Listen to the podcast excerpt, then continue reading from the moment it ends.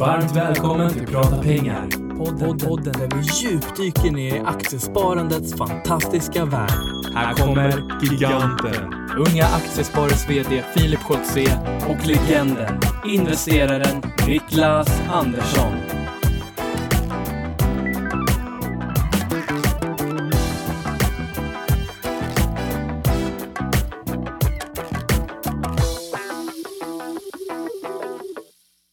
Då säger vi äntligen måndag och varmt välkomna till eh, podden Prata pengar. Nu är vi på avsnitt 65, Niklas. Ja, 65 var det med, det, med, det, med den siffran höll jag på att säga. Det är pensionsåldern. Ja, ja det är det ju. Ja, visst. Eh, är det, det är inte då tidigast man får gå i pension, det är lite tidigare? Nej, hörde du, man får gå i pension från 61. Man får ta ut den allmänna pensionen från 61 och såna här pensionsförsäkringar, IPS, tjänstepension 55. eh, och, och pensionsförsäkring 55. Ja, exakt. Så att det där, för pensionen är lite svävande. Jag hoppas kunna jobba så länge det bara går. Ja, du hoppas det? Ja, ja, men det, det, jag menar, vi håller Ja, på det med kul. det här. Det är ju väldigt med roligt. investeringar. Så Mm. då vill man göra det Ah. livet ut. Och där kan vi ju säga, det var ju någon som jobbade med det här nästan till 101 års ålder, men det kanske vi kommer in på lite senare. Det Ja, var något som vi- hände idag. Nej, jag tycker vi kan ta det direkt, för att jag har faktiskt inte skrivit med i agendan. Ah, Okej. För att eh, vi har ju uppesittarkväll ikväll också. Mm. Vi spelar in, det torsdag den 23 när vi spelar in eh, den här podden. Eh, och eh, då har jag skrivit agenda till uppesittarkväll och det här. Så då skrev jag in det på uppesittarkväll-agendan och så har jag faktiskt glömt att lägga in det här. Men du har helt rätt Niklas, vad är det som har hänt idag? Ja, och det där är ju ganska intressant just att för du har ju fenomenalt styrt upp all agenda. Och då tänker jag mig så här, bolagen brukar ju outsourca där arbetskraften är billigast.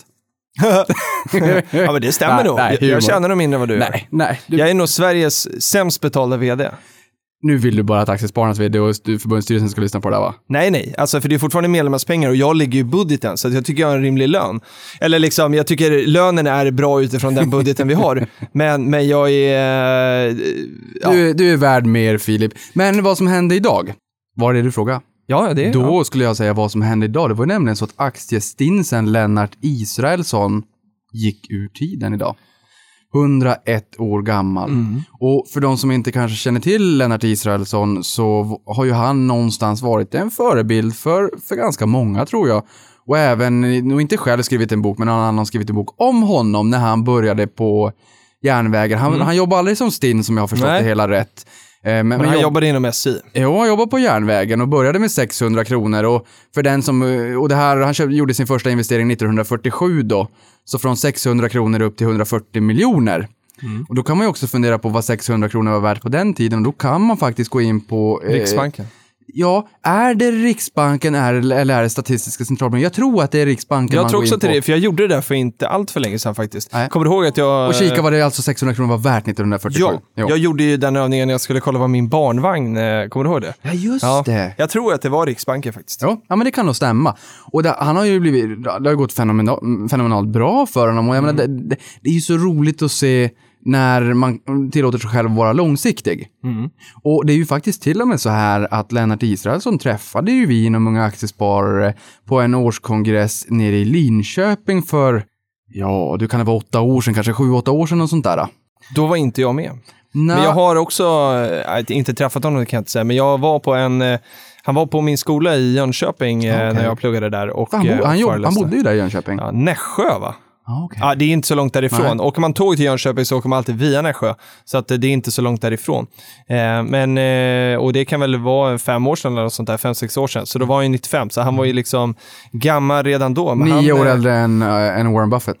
Ja, exakt. exakt. Nej, men det är alla tankar såklart till eh, anhöriga och eh, det är lite sorg i Sparar-Sverige idag. Det måste vi ändå säga. Ja, och stort tack för det han har gjort för. Spar-Sverige helt enkelt. Inspirerat otroligt många och det har varit många fina rubriker eh, till hans minne idag också. Ja, och sen hade vi Hans Rosling också. Många sådana inspirerade Ja. människor som har tyvärr... Men Hans lämna Rosling, oss. eh, ja, nu, nu ska man inte jämföra, det är jättetråkigt att ung. går bort också. Precis, det var dit jag ville komma. Att 101 år är ju ändå, får man leva i 101 år så, så är det fantastiskt tycker jag. Eh, men eh, Hans Rosling var ju betydligt yngre. Mm, jag håller med. Eh, Så är det i alla fall. Men eh, ja, då var vi lite inne och snuddade på det. Uppesittarkväll ikväll. Vi gör som förra månaden att eh, vi kör det innan. Så vi värmer ju upp den här uppesittarkväll-kvällen med att podda och det känns ju härligt. Mm, det känns väldigt härligt. Ja, tycker jag. Eh, hur har din veckan varit? Eh, du har skrivit någonting om Grand. Ja, nej, ja, ja, ja, grann, det var ju det sista ordet. Jag ska ge godispralin på, på grann, tänker Ja, ja. Nu funderar du Jag lite tänker, grann. ja men jag säger någonting och så får du ta resten. Nej, men eh, du, du vet, när, när vi tävlade på, eh, en, på eh, det- det- Nordic Growth Market hade ju en aktietävling. och där Mm, var ju du med och Jajamän. lovade mig att vi skulle åka till Tyskland, men eh, så blev det ju inte. Nej, för det var någon som eh, tradade om mig precis på mållinjen. Mm. Ja. Och då var det också så att Nordic Growth Market, då hade de ett event med von Tobel därefter. Då kunde jag inte komma på det, Nej. men jag var där och jag tyckte det var intressant. Och nu igen hade de ett event på, eh, på Grand Hotel. Mm. Där de hade flugit in eh, folk från Schweiz. Coolt. Eh, och, och för att prata om både eh, Economic Outlook men även om eh, lyxklockor. Och då funderade jag lite grann, så här, lyxklockor, kan man verkligen fylla så mycket tid att prata om det? Då kan man ju prata hellre kanske brett om lyx. Eh, just för att det finns mycket annat än bara klockor, klockor och smycken och bilar Ja, och allt vad det kan tänkas vara, som är alltså börsnoterat då runt om i världen.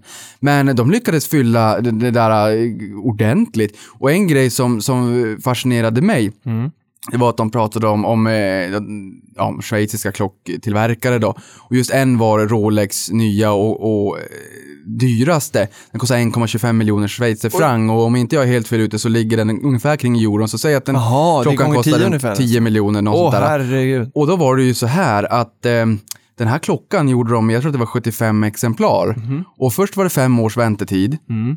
Och sen så tog de bort väntetiden för att de här 10 miljoners klockorna sålde slut på två dagar. Åh.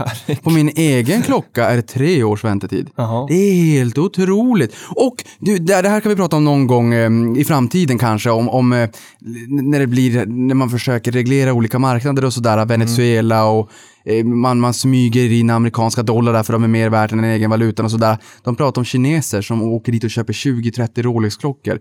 Då frågar man sig varför då och vart kommer de pengarna ifrån? Men då är det så att man köpte dem billigare i Schweiz och kunde sälja dem dyrare i Kina Jaha. för att de var svåra att få tag på. Helt makalöst Filip. Men i alla fall, när jag kom hem så hade jag med mig en liten pralin. Två praliner Ja, fick man där därifrån. Ja, och, och den här pralinen, då skulle jag äta den här och sen så kände jag, åh nej, åh nej. Jag kände någon vätska och tänkte, gud Aha, förbenat. Säg inte att det här är ett romrussin. Ah. Och alla tankar som hann flyga i min skalle innan jag insåg att det var något, det. det var du vet som ett tuggummi när det är väldigt fräsch smak. Så Man tror att det är alkohol, men det var det inte. Jag tycker inte om rom, romrussin, det gör ingen annan heller. Eh, Några och, gör det. Och då tänkte jag så här, det där var lite grann som öppningskolen i Fingerprint. Mm. Exakt. Det, just därför att när det blir, eller, eller Hexagon för den delen, just när det blir sån här osäkerhet, man vet inte hur de andra ska reagera, man tar bort prognoser och man slopar utdelningen, det blir mycket osäkerhet, marknaden hatar osäkerhet och sen där i kolen, man är så här, nej, jag vet inte alls hur jag ska tänka kring det här just nu och då vill man bort, man kanske drar hem spelmarknaden, tittar hur andra agerar, sen kan man reagera efter att man har, eh, eller agera efter att man har reagerat. Eh, och, och, och, och jag hann inte tänka så mycket innan jag visst förstod att det inte var ett romrussin. Man hinner tänka så mycket i kolen också. Det var en slakt. Och just det här med den mänskliga psykologin, att man verkligen kan eh, eh, likställa kolen i Fingerprint med ett romrussin. Det är, eh, det är ju förmodligen fantastiskt tråkigt att det är på det viset. Ja, men det är För det. väldigt många aktieägare. Och, och där, där kan jag också säga att vi, någon gång ska vi utsväva kring eh, det här med momentum, när man vill ut snabbt, direkt. Mm. Ja. Och sen kan... Vad som kan, händer då? Ja, och sen när det går ut, alla vill ut samtidigt. Mm. Och sen så blir, då blir det liksom ett flockbeteende, det blir kaos, det blir trångt i utgången. Och sen kan man tycka, ja men nu gick det ner lite väl mycket, det kliar i köpfingrarna. Så att när det kommer en negativ nyhet i ett bolag, i kolen, när man säljer ut jättemycket och sen de som fångar aktien där på botten. Mm. Det är ju kanske svårt, men om man tycker att den har gått ner väldigt, väldigt mycket så kanske man köper. Vet du hur mycket Fingerprint var upp från 29 kronor och 30 öre, alltså botten, eh, intradag. De stängde inte så högt upp, men de var upp så under dagen i alla fall. Nej. De som köpte på botten gjorde en vinst, mig veterligen, jag tror att man kom upp i nästan 40 procent. Herregud. nu föll den ju 40, men om någonting faller 40 så ska det ju upp mer än 40 Ja. igen. Om en, om en hundralapp faller, Okej, fem, just faller det. 50 procent ner till För 50 det så kronor. stängde den på 30 någonstans. Jo, ska den upp till 100, eh, 100 procent upp till 100 igen. Men vi kan, eh, det här är ju lite veckans händelse får vi väl ändå säga. Det har Ja, det hänt är- mycket den här det är veckan och det har hänt väldigt mycket den här månaden och vi kommer gå igenom ganska mycket av det som har hänt eh, också i Uppesittarkväll ikväll. Så att om ni inte tittade på det, kolla på det i efterhand på Unga Aktiespars YouTube-kanal. Men det var en... Och Filip, Ja. och den som fortsatte käka rom, pralinen, inte var Ja. inte Nej. den fick njuta av den här chokladpralinen. Mm. Vilket innebär att den som faktiskt kunde köpa när det såg som jävligast ut i kolen tjänade pengar. Ja, och jag tänker att det kanske var Axel Kjerander som, eh, som var en av dem, för att han skrev så här under hashtag prata pengar på Twitter. Fing rasar, Fing alltså kortnamnet då på Fingerprint. Jag handlar, säger han. Kan vara en nit, men jag chansar. Satt i samma sits när Betsson vinstvarnade i somras, och så är det någon smiley som håller för ögonen. Eh, Ja, men det går inte att jämföra. Vad sa du? Nej, det går inte att jämföra. Med, med Betsson? Nej. Nej, men det, det kan vi komma in på. Men någonstans så, så, så är det ju eh, liksom precis det här som händer när det blir väldigt stora rörelser på marknaden och väldigt många försöker ju kanske göra snabba affärer för att just hänga med på det här om man tänker att nu är det liksom rea. Nu har ju varken du eller jag ägt Fingerprint eh, på annat sätt än genom Spiltan eh, som vi har aktier i och de äger eh, aktier i Fingerprint. Men jag bara försöker liksom tänka till lite här och vi kan komma in på Betsson-kopplingen. Det är bra att Axel gör det för att Axel du... sa inte heller att man kunde tänka så, så att jag vill bara säga att Axel Nej. eh, säger ju inte någonting fel här, utan jag drog en, Nej, en nej. ytterligare eh, Absolut, reflektion. Att säga. absolut. men det som, är, det som är poängen här och det som han har rätt i är ju att precis samma sak händer ju i Betsson, att det blir ett sånt här eh, kast neråt för aktien. Eh, och du hade ju då Betsson i somras när det här hände och då försöker jag försöker minnas tillbaka när jag hade det så och det är ett bra tag sedan. Eh, eller så är jag bara duktig på att glömma, jag kommer inte ihåg. Men om vi tar Betsson som ett exempel, hur kändes det liksom, eh, vi har ju varit inne på det förut, men det är klart att det måste kännas i magen när sådana här grejer kommer, även om det då i Betsson kanske var eh, av en annan anledning. Men, men liksom, hur känns det? Ja, nu är det väl så i och för sig att jag har en väl diversifierad portfölj, så varje enskilt innehav slår inte jättemycket, men det Betsson slår ju. var en stor del av portföljen. exakt. För att den har varit där under många år och växt sig stor. Och jag pratade om sumobrottan på relingen på Ekan där, att man vill fylla upp de andra innehaven för att, för att eh, eller alltså ge de andra i Ekan mat så att sumobrottaren går ner i vikt, Mm. om man då inte får mat så att säga. Ehm, och jag menar, det är väl klart att det är tråkigt är det ju, men jag menar samtidigt någonstans när eh, aktien stänger dag ett och Mm. sen så kommer en trist nyhet på kvällen eller kanske morgonen innan, innan börsen öppnar.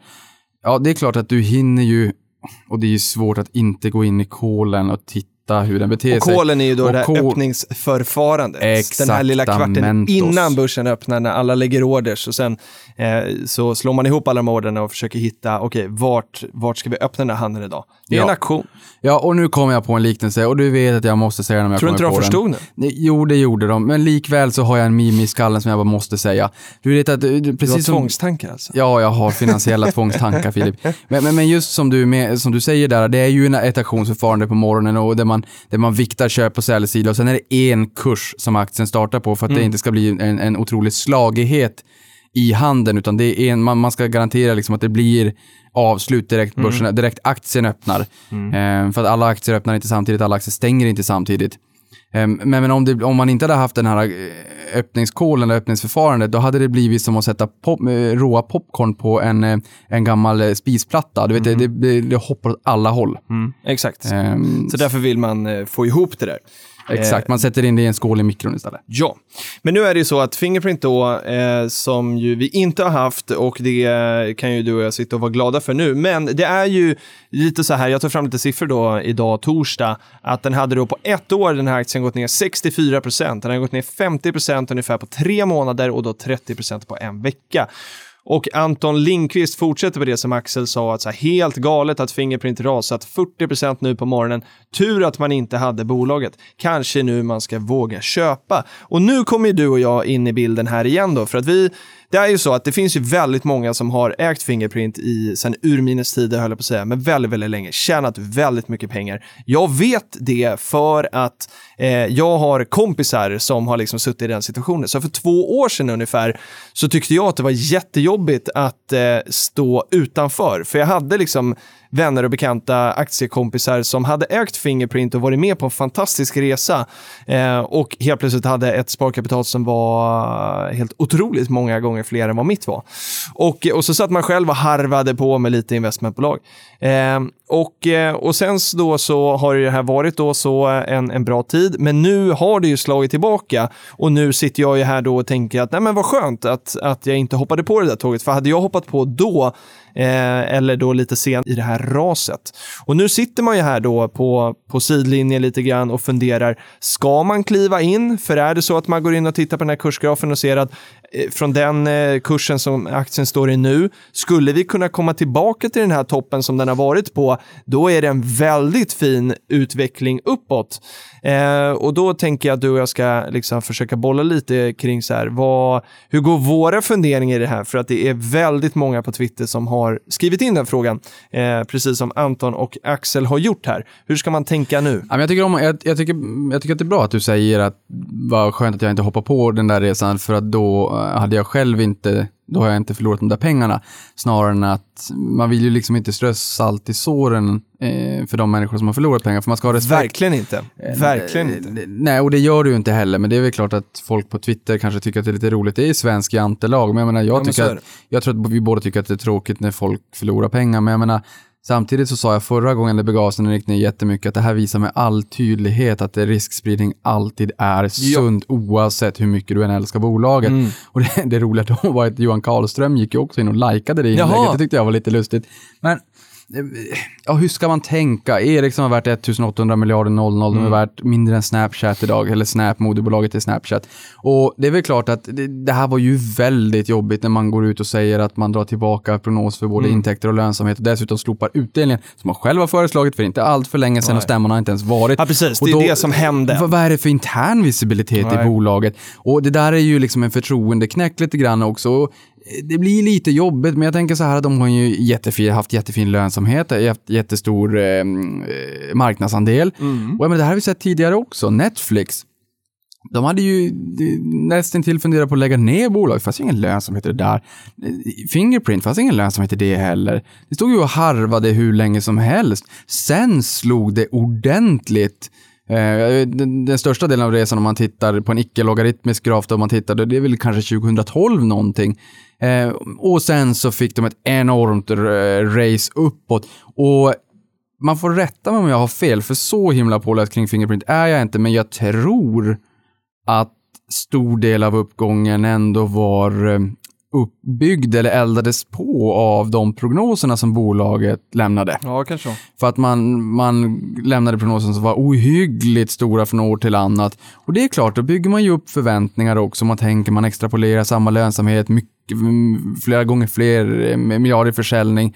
Och det borde bli så här och så här mycket. Och så blir det inte så. Nej.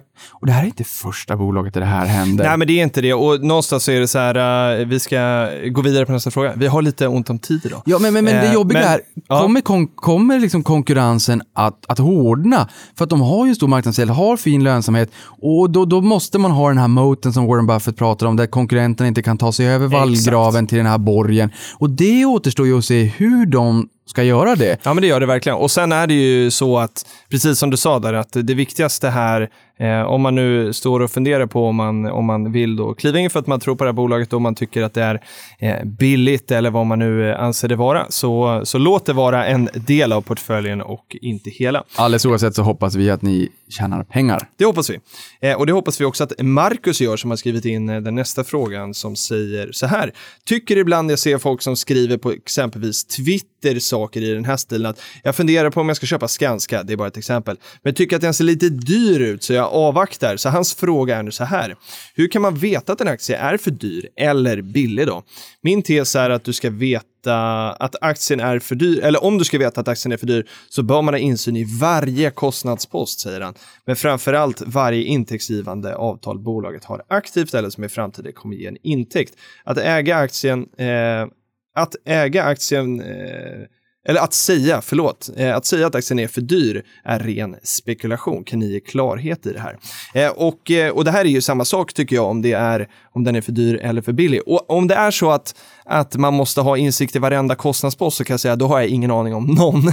Eh, sen kan man ju bilda sig en uppfattning om någonting är för dyrt eller för billigt utifrån de här värderingstalen som man kan använda, eh, där ju eh, PE-talet är ju ett sånt. Och vi har varit inne på det förut, men ett sätt att titta på det som jag använder ibland i alla fall, det är ju eh, från den här sidan Reuters, och där man kan se Eh, hur har det här bolaget värderats historiskt? Eh, så kan man se de senaste fem åren så har det högst kanske värderat på den här siffran och som lägst den här. Och idag är det på den här nivån. Och det skulle kunna vara ett sätt att försöka eh, bilda sig en uppfattning om någonting är för dyrt eller för billigt. Men sen är det ju precis så som, eh, som Marcus är inne på, tycker jag, att när någon säger att någonting är för dyrt eller för billigt, det är ju ingen som har någon aning. Mer än de personerna som jobbar på insidan i bolaget. Alla andra har ju bara en uppfattning, tycker jag ju. Ehm, för det är ju lite så, pris är vad man betalar, värde är vad man får kanske. Och problemet med börsen är att man vet ju inte alltid riktigt vilket värde man får, utan det är ju någonting man uppskattar, någonting man tror att någonting ska komma där framme. Exakt. Och det är ju det som vi var in på tidigare också, om en aktie står i 100 kronor och tjänar 10 kronor så är P talet 10, alltså hur många gånger årsvinsten man betalar. Vinsten är 10 kronor och man betalar 100 kronor för aktien. Ja, det är 10, P är 10. Mm. Och om då aktien går upp till 200 kronor så kommer folk på kursgraf, titta på kursgrafen och säga vad dyr den här har blivit för den har gått upp väldigt mycket. Men om det då är så att vinsten har gått upp från 10 kronor till 20 kronor, då är det exakt samma värdering. Ja. Det är, vinsten är 20 kronor och sen så är P tal på 10. 20 kronor vinst och sen så betalar vi det 10 gånger, då är vi uppe i 200 i aktiekurs. Och jag gillar verkligen att han skriver också att, eh, att säga att aktien är för dyr låter för mig som ren spekulation. Det är, ja, det... Ju, det är ju genialiskt att säga så, vet du varför? För att det är exakt så det är. Exakt så det är. Och det beror ju på att eh, vinsten i ett bolag kan ju gå från 10 kronor per aktie till 11 kronor per aktie. Mm. Då, har ju, då har ju vinsten stigit 10 procent. Och vinsten är ju det som driver aktier långsiktigt. Sen kan vissa tycka att det är kassaflöde, men vinsten i, i, i, i bred allmän, allmänt begrepp, för att vinst är ju lite också påverkat av bokslutspolitik. Ja, det är sant. Men, men i alla fall, på börsen, mm. börsen, varenda dag så går ju aktiekurser upp och ner. Mm. Inte varje dag, vet du varför? Nej. För att vi har lördag och söndag. Ah. Men sen, annars... Alla börsdagar är du på det. Men P talet är alltså hur man värderar vinsten. Precis. Att en akties vinst går från 10 kronor till 11 kronor, det är fakta. Det kan ingen någonsin hävda att det är fel om det inte är så att det är en skandal att man har, inom bolaget har bedrägligt och skriver felaktiga uppgifter i årsredovisningen. Det har också hänt historiskt. Men annars är det fakta. Mm. Om det går från 10 kronor till 11 kronor så har vinsten stigit 10% Sen kan det ju vara så att man tycker att P talet ska gå från 8 till 16. Eh, det är en enorm uppgång, men det var ju den uppgången vi har fått egentligen sedan botten under finanskrisen och fram till idag då. Men eller, eller så kanske det är så att P-talet går från, från eh, 10, kro, eller 10 till 12. Mm. Det, då är det inte bara så att vinsten har ju stigit 10 procent. Mm. Det driver kurs. Mm. Och värderingen av vinsten har stigit från P10 till P12, har stigit 20 procent. Mm. Så det är ju det som driver en aktie långsiktigt. Dels är det kursutvecklingen. Mm. Sen är det utdelningen, mm. det vi kallar för eh, totalavkastning. Och sen är det multipel expansion. Just det. Hur värderar man vinsten? Oh, det är ren spekulation. Därför älskar jag det Marcus skriver där. Ja, det är precis samma sak där. Att det är hur många gånger vinsten som eh, man tycker att man ska betala. Och det man kan göra då om man vill göra en liten rolig matteövning på det här är ju att eh, PE då, ska vi se om vi får fram där. P står ju för priset, aktieprisen eh, delat på E, som är vad då? Vinsten? Earnings. Mm. Och då kan man ju räkna då per aktie är ju enklast. Så varje aktie, eller det måste man göra, förlåt. Eh, så priset är 100 eh, då kanske och vinsten är eh, 10. 100 delat på 10 är vad då, Niklas? 10. Det är 10, vad enkelt. Då får man ett P på 10. Och då skulle man kunna göra så här då om man vill, eh, om man vill leka med lite värderingar och vad man, när man pratar riktkurser. För ibland kan man också läsa om det, ja, jag tror att den här aktien ska gå upp till la la la la. Eh, och då tycker jag alltid att så här, okej, okay, vad har de fått, tagit det här från luften? Men nej, det behöver man inte göra, utan det här är en ganska bra knep då om man vill eh, eh låta lite smart. Då gör man ju så här, då målar man upp det här eh, P-ekvationen och sen säger man då att den här aktien som kostar 100 och har en vinst på 10 har då eh, 10 i P-tal. Och så har man då i sin analys för att man har tittat på konkurrenterna tycker att så här, ja men den här borde kosta 15 kanske. Eh, alltså P talet borde vara 15. Det borde vara 15 gånger vinsten. Då får man ju bara ställa upp den här ekvationen igen och säga att x genom eh, 10 då, samma vinst, ska vara i lika med 15 och så får man då fram ett pris. Så att det går ju liksom att leka med de här var- variablerna fram och tillbaka och eh, eh, liksom hitta de här verktygen om man tycker det är kul. Men sen ska jag vara helt ärlig, jag gör ju aldrig det här. Nej, och sen ska Aldrig. Det, ja, men sen ska det vara så, då, nu går man på krogen och frågar vad en öl kostar och de säger 69 kronor, då är det först du ska tänka att det är lite smådyrt, för det tycker jag att det är. Men, men, Ja, men, är det. men, men sen är det ju så här, samma sak på börsen, då är det så här 69 kronor, du kan lätt relatera till det, det är pengar, vi, vi har en relation till det allihopa. Men, men det är samma sak med börsen, det är exakt samma sak. Vad är P talet i bolaget? 10, 11, 12, 13, 14, Mm. 15. Det, det säger ju hur många årsvinster du betalar för bolaget. Sen Eh, vissa exakt. branscher, eh, b- man ska jämföra bolagen inom samma bransch. Mm. Och sen tycker jag precis som du säger att man ska jämföra bolaget med sitt historiska eh, snitt Ja, också. exakt. Bara för att få en uppfattning. Sen är det ju såklart så att det kan hända nya saker som gör att det Exakt. gamla spelar inte roll, någon, eh, Exakt. roll längre. Men, men däremot så kan det vara, eh, för sig fem år, det kan hända jättemycket på fem år och marknadsutsikterna är helt, helt ändrade. Men tänk dig så här då, vi hade ju Apple som världens största börsbolag som, som värderas till P vadå, 8, 9, 10 tidigare. Och jag menar, de skulle ju teoretiskt sett kunna dubbla sin aktiekurs om det är så att de skulle gå från, säg, ett hårdvarubolag som är väldigt beroende av försäljningen av iPhones till att bli ett, ett, eh, riktigt eh, mumsigt techbolag som går från hårdvara till mjukvara. Tänk om de skulle få en Netflix-värdering eller en Google-värdering eller något. Säg att vi tar P20, då ska aktiekursen dubblas. Det. Och det här har hänt tidigare i många bolag där man tycker att nej, men det här bolaget är ganska likt ett hårdvarubolag. Ja, men då sätter vi en hårdvaruvärdering på det. Och vi tittar på Pearson, eh, bolagen i ungefär samma sektor och sådär, antingen i Sverige eller globalt. Men det är ungefär den här värderingen. Ja, men då, då sätter vi den. Så här funkar det ju. Så funkar det även när bolag ska in på börsen. Ja, ja. Man tittar på Pearson, funkar det på Investor också nu när de ska börja redovisa Patricia Industries. De säger ju inte att, att de svär på att den värderingen är korrekt, utan de tittar ju på Pearson. Exakt, Så jämför, bolag som är ungefär någorlunda jämförelsebara. så är det. Eh, hoppas du var nöjd med svaret där, Marcus. Nu ska vi gå över till Arvid som har skrivit så här. Hej Filip och Niklas. Det har nog inte undgått någon att ni tycker om att köpa investmentbolag. Men ni har valt men ni har valt att köpa dessa separat istället för Spiltan Aktiefond Investmentbolag som är en fond med investmentbolag i. Varför har ni gjort det? Vill ni välja ut vilka bolag ni köper och hur de är viktade? Vill ni undvika fondavgiften eller beror det helt enkelt på att ni tycker att det är roligare att äga alla bolagen separat? Och jag skulle säga ungefär rätt, rätt, rätt. Eh, det var nog eh, svar ja på alla de där. Eh, jag har eh, Spiltan Investmentbolag eh, faktiskt i eh, i en av mina tjänstepensionsdepåer. Så jag har den, men inte i min Sverigeportfölj har jag inte.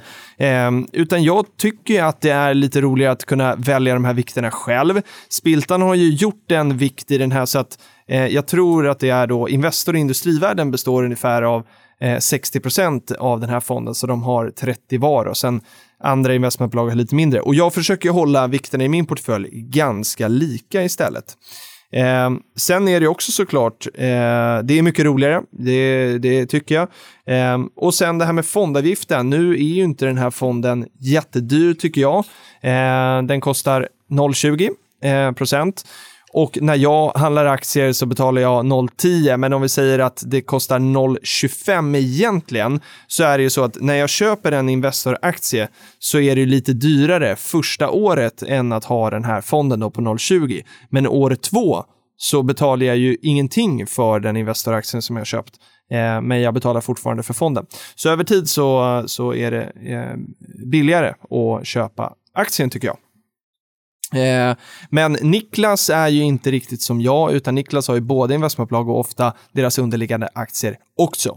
Du, kan, kan inte du prata för mig? Det hade varit så himla roligt om du bara kan utveckla hur jag tänker istället. Det hade varit lite festligt. Du får, du, jo, du Får jag testa? Ja, du får köra min. Nej, men jag tänker att, för att jag har ju, någon gång så har eller nej, jag ska inte säga att det är riktigt så. För att eh, du sa till mig någon gång att du hade väldigt mycket bolag, det har jag också. Man sväller ganska lätt och det har jag gjort senaste månaden. Nu när jag köpt in eh, Cloetta och Clas och Paradox igen och så här, köpt hem dem igen. Eh, och eh, då är det så att eh, du sa någon gång till mig att så här, eh, du hade lite för många och då kollade jag på de här innehaven och så sa jag så här, men du, sälj den, den, den, den, den och den och så köper du industrivärden istället. För jag tror, eller, nej, har du industrivärden också? Nej. Nej, exakt. Och då tänker jag, då är det mycket bättre att, att eh, ta bort dem där och köpa industrivärden. Vi hade ju Helena här också, hon var ju supertrevlig. Ja, det var hon. Det var... Fast det är samma sak där då, att då har ju Helena och hennes team bestämt vilken vikt det ska vara. Att det ska vara väldigt mycket Handelsbanken och SCA och lite mindre SSAB. Nu har ju inte du SSAB tror jag i portföljen. Nej. Men, eh, men, men det är ju så, när man lämnar över det där till någon annan så får man inte bestämma om vikterna själva. Exakt, och det är ju, jag menar, vi tycker att det här är roligt. Fenomenal dragning, Filip.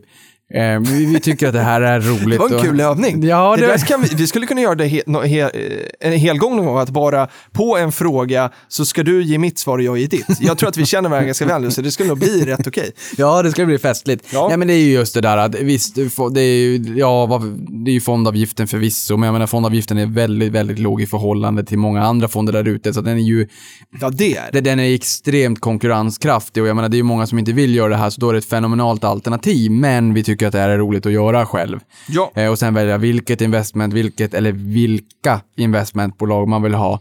Och lite grann när man vill köpa på sig mer och sådär. Eh, för ibland, ibland kommer det dippar och då vill man köpa på sig lite mer och så. Det kan man ju inte riktigt styra över om det är eh, en fond, helt enkelt. Så är det. Så att, li- lite åt det hållet. Och sen också lite grann att smussla undan under mattan, att man, att man har lite för många bolag. Då får man ändå lite fler bolag, men det ser bara ut som ett bolag i portföljen. Ja, men det gör det verkligen. Ehm, sen så är det ju så att vi har fått en till fråga som jag tycker är, är högaktuell från Värnetoft som säger så här att vad är syftet med att bolagen delar upp sina utbetalningar? Varför inte allt på en gång? Och det han menar med utbetalningar får vi tänka att det är utdelningarna då. Eh, nu kommer vi ju snart in i utdelningssäsong och... Eh, Ja, den är startad Ja, den är startad. vid Axfood. Men jag har inte fått min första. Så Nej, jag- inte Philips heller. utdelningssäsong är inte Nej, inte min, inte min heller. Men Axfood är ju som du säger, eh, alltid kickstarten.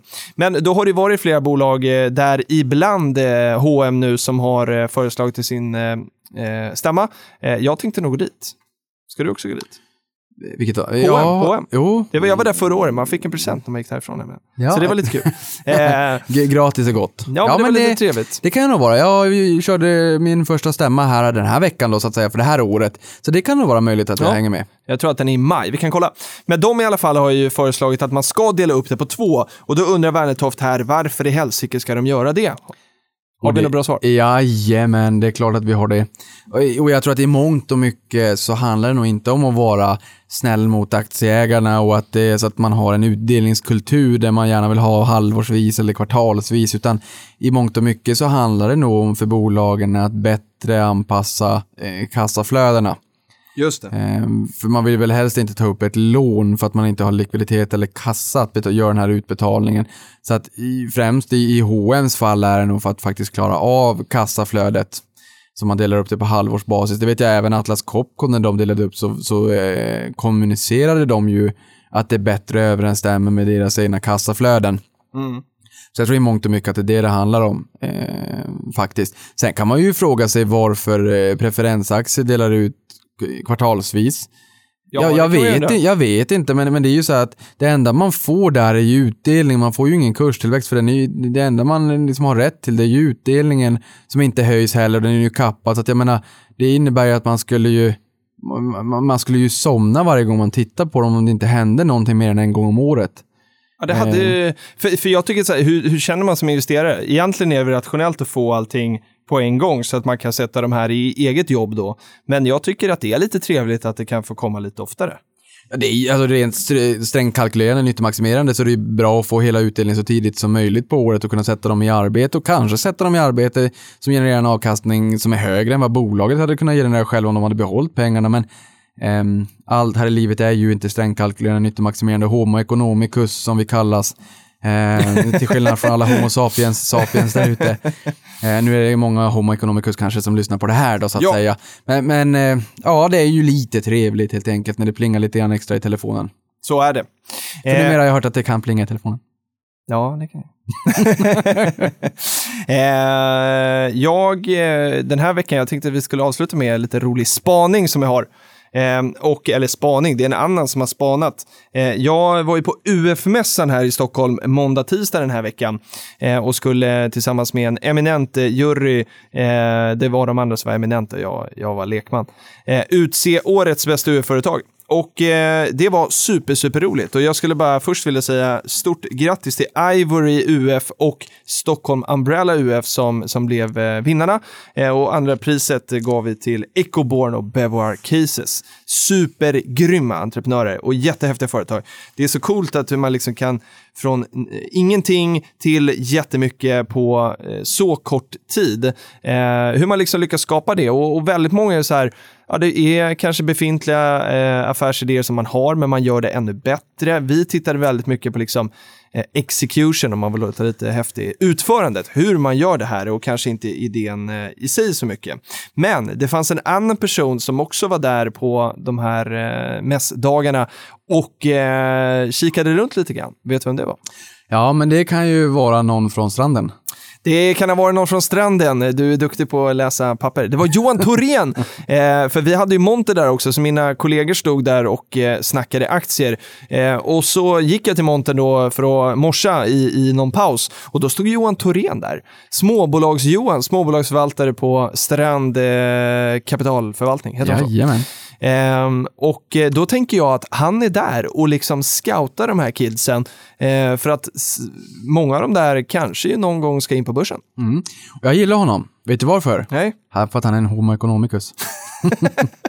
han älskar det han gör. Jag tyckte det var jätteroligt. Ja, men och jag vet, han kanske hade några barn eller någonting som går eh, i skolan och Ja. ställde ut, det vet jag inte. Men vi pratade väldigt mycket aktier i alla fall och eh, det här var samma dag som Fingerprint rasade då i tisdags. Så vi hade Aha. lite att tala om där kan man säga. Det förstår jag. Och jag har också varit på den här mässan. Jag var där med, med SCB faktiskt. Vi, vi var ju och då De är partner. ju huvudpartner. Ja. Och jag följde med ett bolag som ehm, gick väldigt långt. Jag vet inte, jag tror att de vann.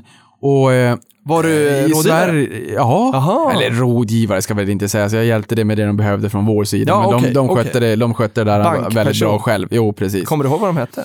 Eh, jo, det gör jag. Vad hette de? Eh, Edvig... Eh, Nej, alltså bolaget. Jaha, Hed, eller Hedvig, inte Edvig, Hedvig. Nej, nej, det kommer jag nog inte riktigt ihåg. Nej, På den, men på den tiden, alltså det är de För här- vet jag inte, men, men eh, jag har ju varit med i UF många år, så att jag liksom eh, Ja, det, det de gjorde, koll på... det var att de tog gamla, gamla tallrikar och sen så var, var det ett. Som de gamla tallrikar så borrade man hål i det där och så gjorde man ett kakfat av gamla tallrikar. Jaha. Ja, alltså, det är så här, smart idé. Vad roligt. Och du vet, då var jag alltså på den här, äh, mm, och det ska också sägas att vet du, de här personerna, många av de här personerna har en entreprenörsådra i blodet. Så många har gått vidare och är entreprenörer idag. Mm. Coolt. eh, Som jag har förstått det. Ja. Ehm, så att eh, det, var väl liksom det där bolaget på skolan med, ung, för, UF, Ung Företagsamhet och att på min tid var det en 100 poängskurs och en 50 poängskurs på gymnasiet. Men alltså, de, har tagit det där vidare. Det var en språngbräda till Ja, det exakt. de håller på med idag och det var häftigt. Och då var jag på den här tävlingen då för, eh, jag har faktiskt varit på tävling själv också när jag drev UF-företag. Mm. Men, men eh, den här Sverige-tävlingen Mm. då, jag tror att det var sista instansen då och det var väl ute i Älvsjö. ja, precis.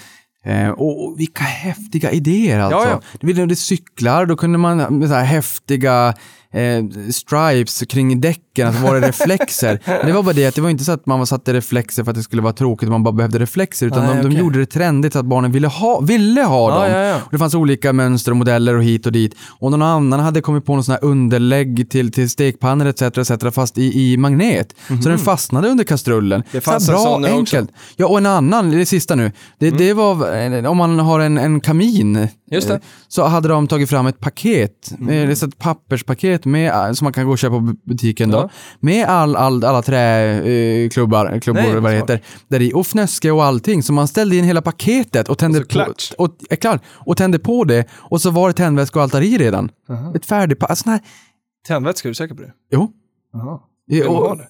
Vad? Ja, strunt samma. Det är en annan ja, fråga. men såna här grejer som var så här, att, fan, det, här var, det här var smart. Ja, kul! Mycket sånt med bland ungdomarna där. Jag blev fascinerad. Ja, vi, eh, SM, det här var ju för Stockholm då, men SM kommer i, eh, i maj. Då kanske det kanske du, var för Stockholm då också, Nej, det jag var. Men du och jag kan gå dit i maj och, eh, och titta lite grann.